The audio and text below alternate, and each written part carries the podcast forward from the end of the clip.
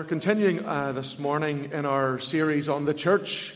Uh, we started a few weeks ago uh, looking at uh, our call to be a disciple making church. And then Danny led us last week in that uh, call to be part of the worldwide church.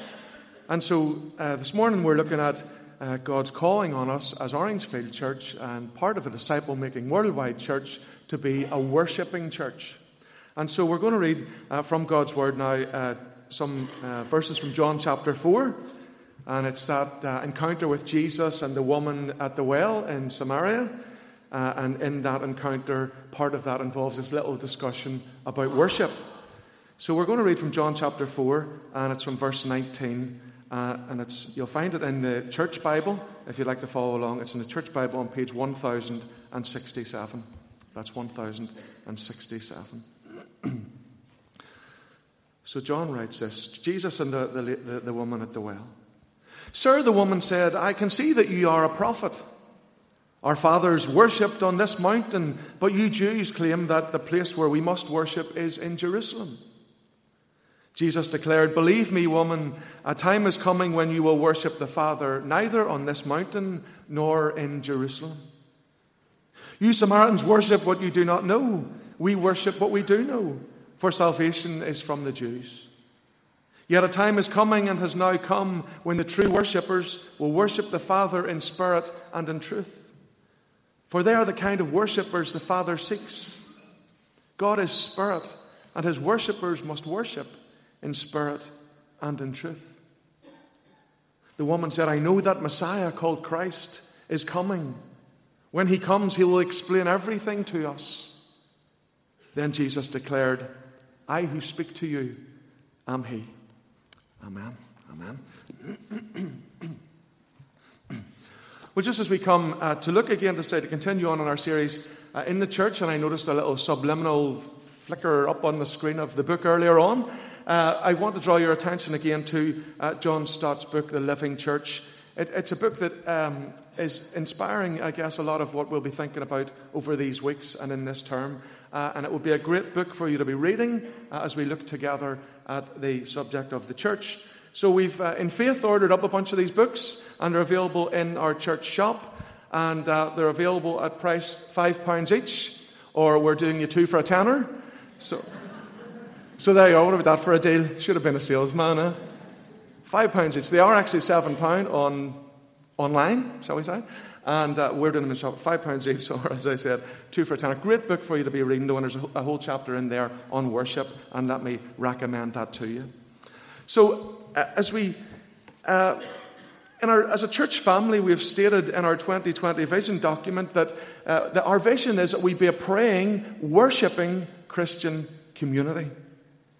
And in our values, one of our uh, nine values as a church that we believe that God has given us to live out for Him, one of them is God glorifying worship. So we're here today at, at morning worship. But I wonder have you really ever stopped to think much about worship? Well, this morning, that's what we're going to do for the next few moments here together. And I've no doubt that God has something very important that He wants to say to us this morning as we think about worship. You see, worship can mean many different things to different people. So I want to suggest that we just uh, look at this subject by answering a few questions that we pose ourselves. First of all, we might start in the obvious place what is worship? Well, this, this word worship actually comes from the Old English. It comes from the Old English word worthship. And that is to ascribe worth to something or to someone. So to worship is to give our respect and our admiration to someone or to something, to, to reverence and adore them because we believe that they or it are worth it. You see, biblical worship can be defined in a number uh, of different ways. For instance, in 1 Chronicles 16 and verse 29, it says, Ascribe to the Lord the glory due his name. That's worshiping God with what we say and what we sing. Then it goes on, bring an offering and come before Him. That's worshiping God with what we do. And then it finishes by calling us to worship the Lord in the splendor of His holiness. You see, worship is about a whole lot more than just singing praise, but that is, of course, part of it. But in Romans 12, for instance, St. Paul writes, In view of God's mercy, to offer your bodies as living sacrifices, holy and pleasing to God. This is your spiritual act of worship. And you remember the wise men when they came to Jesus in Matthew 2, it tells us, on coming to the house, they saw the child with his mother Mary, and they bowed down and worshipped him. Then they opened their treasures and presented him with gifts of gold, of incense, of myrrh. You see, they worship these wise men, these magi, these, they worship Jesus by bowing down in admiration and then by giving him their gifts. Worship is broad, and in its broadest sense, it encompasses worshiping God with everything that we are and everything that we have. It means giving Him priority in how we spend our time and our money, our energy, our talents, giving Him the glory in everything that we do. we might say that worship is done in praise and prayer, and in giving and in living.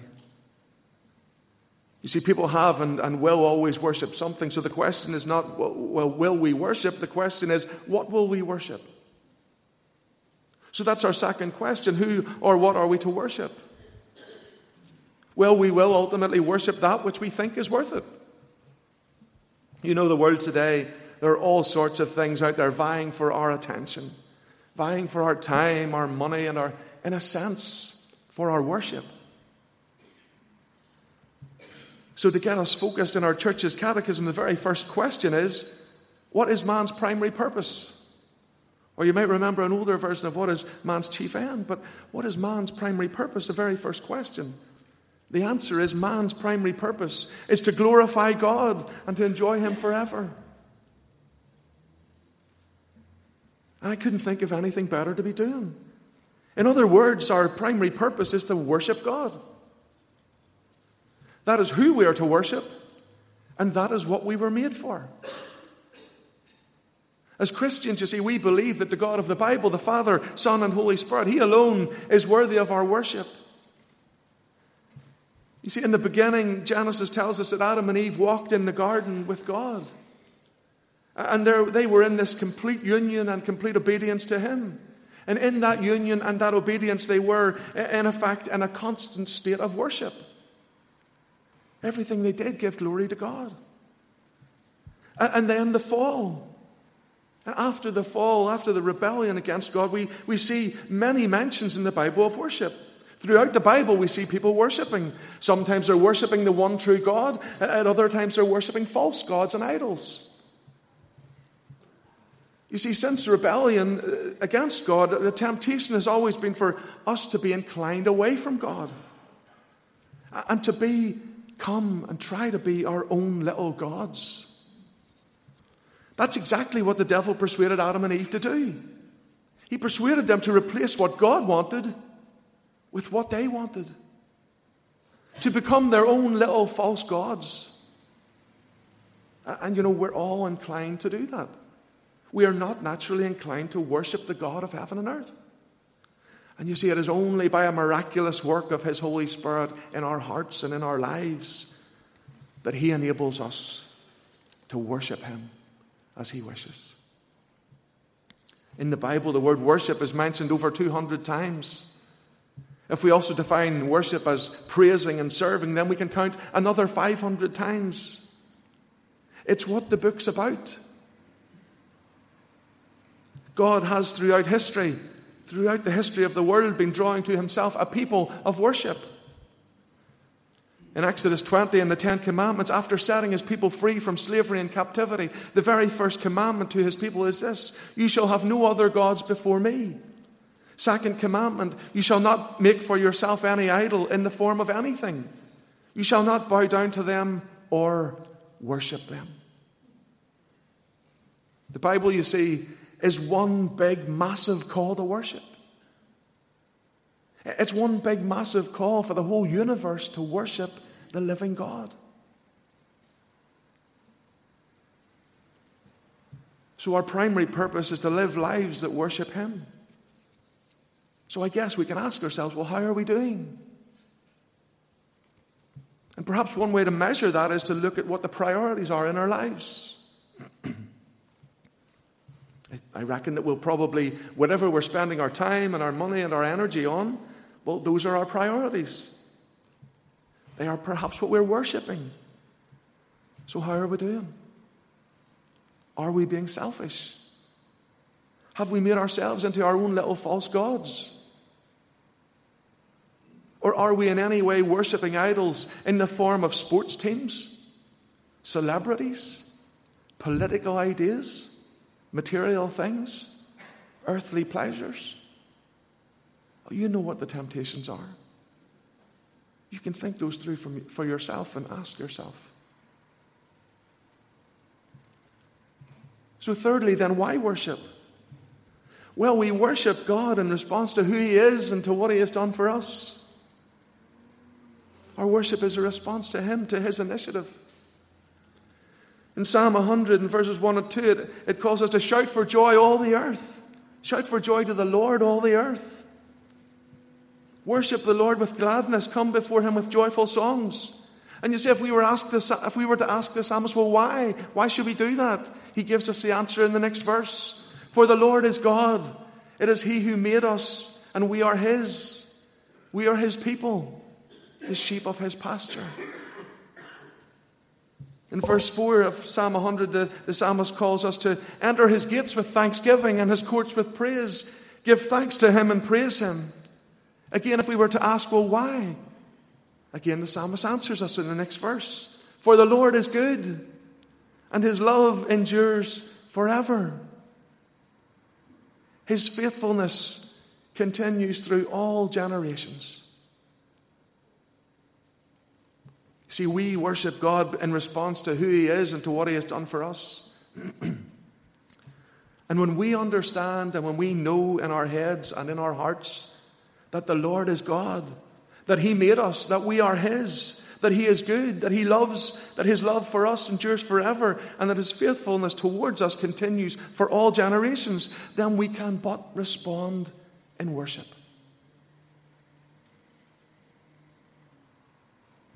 And as Jesus' ultimate expression of his love for us. He died in our place for our sins and he rose again that we might have life, life in all its fullness, and even life eternal.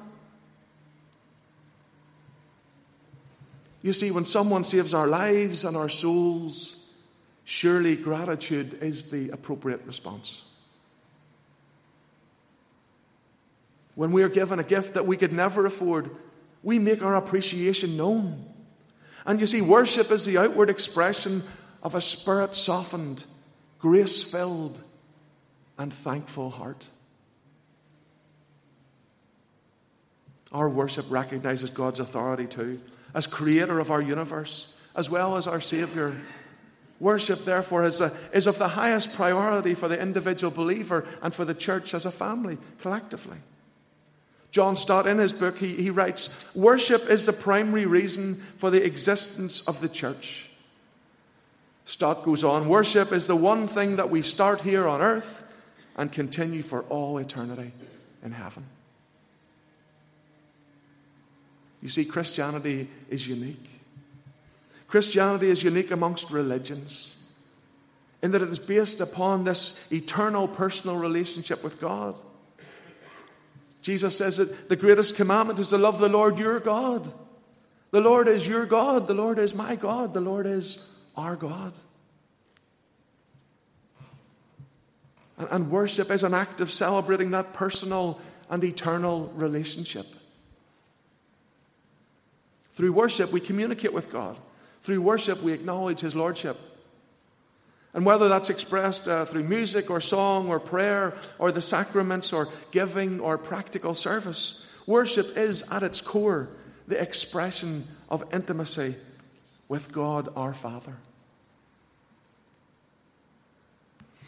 And we need too to remember that God commands us to worship not because He needs it. God doesn't need my worship. God doesn't need our worship. It's not because God is somehow sitting out there and feeling a little bit lonely and or something like that. No. No, God is Father, Son, and Holy Spirit. God is his very own completely and fully self sufficient community. And on top of that, he is surrounded in heaven by the worship of all the angels and of a great uncountable multitude of saints from every tribe and tongue and nation and language. God doesn't need our worship. God doesn't command us to worship Him because He needs it. He commands us to worship Him because we need it. We need to do it. We need to do it. He commands it not because He is a selfish God, but because He wants to bless His people. He wants to bless us. You see, left to our own devices, we are by nature self centered and self focused. And we can think that we're the center of the universe. Worshipping God reminds us that thankfully we're not. Worshipping God reminds us actually that He is the center of the universe, the creator of the universe. And it puts our lives into perspective, doesn't it? And it's a perspective that's really good for us. Because so easily we get ourselves down by focusing in on ourselves and our own problems. A little navel gazing. That'll soon probably get us down. But look, worshipping God. Worshipping God, that changes everything. Because that lifts our eyes up off our problems and lifts our focus up onto Him and onto His goodness and His faithfulness and His love and His power and His promises. You see, as we worship Him, we take our, our focus up off ourselves and we put it on Him. And then we're reminded of all the blessings that He has given us. And we are reminded of all the blessings that He wants to give us. That's why King David was able to write in Psalm 103 Praise the Lord, O my soul, and forget not all his benefits. That's why Matt Redman was able to write the words of a song that we're familiar with and often use. For all your goodness, I will keep on singing. 10,000 reasons for my heart to find. Bless the Lord, O my soul. Worship his holy name. Worshipping God takes our focus off our own little selves and puts our focus on our great big God. The great big God who is with us through all the ups and downs of life. And Hebrews 10 tells us not to give up meeting for worship, the kind of worship that we gather for on a Sunday morning and a Sunday evening. The Christian life was never meant to be solitary. All of the biblical metaphors for church indicate plurality. We are a body, a flock, a building, a holy nation. There's no lone rangers in biblical Christianity. Attending Sunday worship helps prevent us from becoming isolated and growing cold.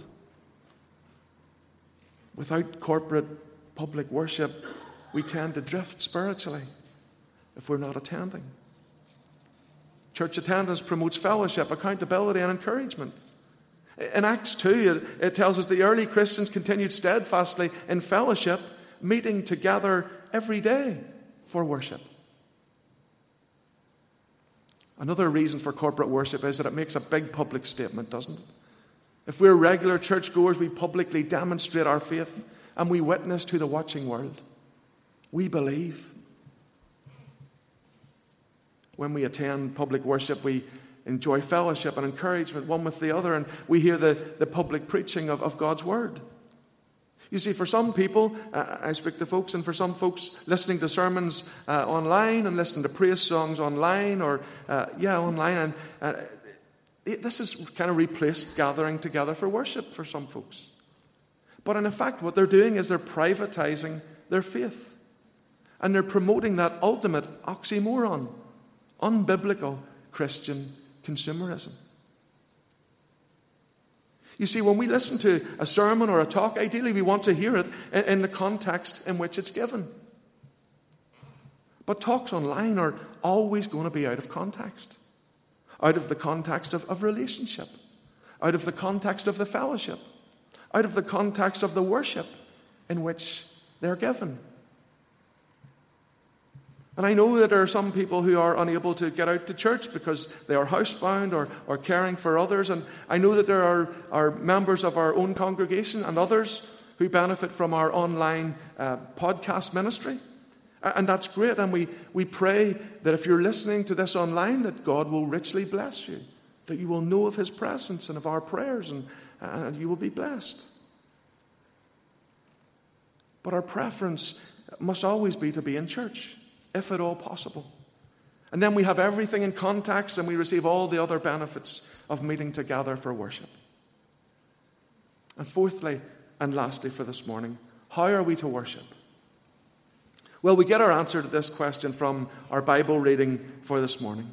Jesus says here in, in John 4, verse 24, that God is spirit and his worshippers must worship in spirit and truth. We are to worship in spirit and truth. It's an answer that folks often give when we are discussing worship, but we often use those words. But what does worshipping in, in spirit and truth mean? In, in the conversation recorded here for us in John 4, the woman was discussing places of worship with Jesus saying that the Jews worshipped in Jerusalem and the Samaritans in, uh, at Mount Gerizim. You see, Jesus had revealed to this lady that he knew all about her, all about her immorality and her five husbands, and, and of course, this made her feel uncomfortable. So she attempted to divert his attention from her personal life to talking about religion generally. Sometimes we do that, don't we? But Jesus refused to be distracted. He, refused to be distracted from this lesson on worship that he was giving this lady. And he goes straight to the heart of the matter in verse 23. Jesus says, A time is coming and has now come when the true worshippers will worship the Father in spirit and truth, for they are the kind of worshippers the Father seeks. You see, the overall meaning of worshipping in spirit and truth is that we will seek to worship in a way that is both in tune with the Holy Spirit and informed by the truth of God's Word. Worshipping in spirit and truth will engage both the head and the heart, our emotions and our knowledge. We will have the knowledge of Christ in our heads and the warmth of the Spirit in our hearts. Jesus was saying, look, the place where we worship is not important. It doesn't have to be Mount Gerizim or Jerusalem. We can worship God the Father now through Christ in any place and at any time. Where we worship is not important, but how we worship is. True worship must be in spirit, that is, engaging the whole heart and bringing ourselves into communion with the Spirit of God and being open to His leading. Unless there's a real desire for unity with God and an open to His Spirit, then there is no worship in spirit. At the same time, worship must be in truth, that is, properly informed properly informed by the scriptures. You see, the Samaritans and the Jews not only worshipped in different places, but they also had different scriptures. The Samaritans used only the first five books of the Old Testament, whereas the Jews also used the, the Old Testament, all of it, including the, the teaching of the prophets. The Jews had the fuller truth about God, more knowledge of God. And unless we have knowledge of the God we worship, unless we know the truth about Him, then there is no worship in truth. And to worship in truth is also to bring worship to God that is in line with His guidance and how we are to worship Him. See, He doesn't leave us to our own devices when it comes to how we're to worship. This guidance is given to us in His Word. Hebrews 12 tells us that we must worship God acceptably with reverence and awe. In 1 Corinthians 14, Paul tells us that in worship, everything should be done in a fitting and orderly way. Also in 2 Corinthians 3, but he writes, Where the Spirit of the Lord is, there is freedom. As far as what is actually included in a service of worship, well, if we look at certain passages from, for instance, the Psalms or the book of Acts or the letters to the Corinthians, we see that when the church meets for worship, there will be elements of praise, of prayer, of Bible reading, of teaching, of offering, and of the sacraments. That's why we do what we do here on a Sunday morning at Orangefield and a Sunday evening here at Orangefield. Our worship of Almighty God is guided by the Word of Almighty God. We're not at, lim- at liberty to simply worship Him in whatever way we fancy. God has told us in His Word how we're to worship Him in a way that is acceptable to Him. And both spirit and truth are necessary for God honoring worship. Spirit without truth, you see, leads to shallow, temporary, emotional high. Truth without spirit can result just in a dry, passionless encounter. However, the combination of both aspects of worship, of spirit and truth together, engaging both the heart and the head, results in joyous glorification of God. finally, worship in spirit and truth will always produce transformation in the life of a worshiper. Transformation causing a greater desire to love and obey the God we worship. You see, if worship does not propel us into a greater love for God and a greater obedience to Him, then it isn't worship. Jesus said, Those who love Him will keep His commands. If we say we love and worship Him but do not obey Him in our lives, then our, our worship is worthless. You see, we, we just can't come here and sing, Here I am to worship, here I am to bow down, here I am to say that you're my God, and then go out through the door and forget all about Him. If we do that, then we haven't worshipped at all. Just as I finish, we worship God because we love Him. And we love Him because He has first loved us. And such a God and such a love really do demand that we offer up our whole lives in worship to Him. So, brothers and sisters, as we go forward into this new church year, into this new year, into this whole new season of, of church life at Orangefield, let us go forward together as the worshipping church that God our Father calls us to be and to him alone be all the glory, now and forever. Amen. Amen. Shall we pray together for a moment? Let us pray.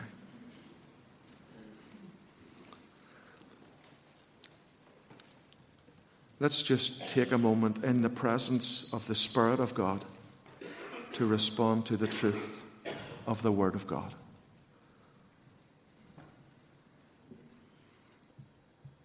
Lord, we pray that you would please continue to work in our hearts and in our heads by your Spirit and your truth. Continue to reveal your love, your will, and yourself to us, and help us to respond to you as you would lead us.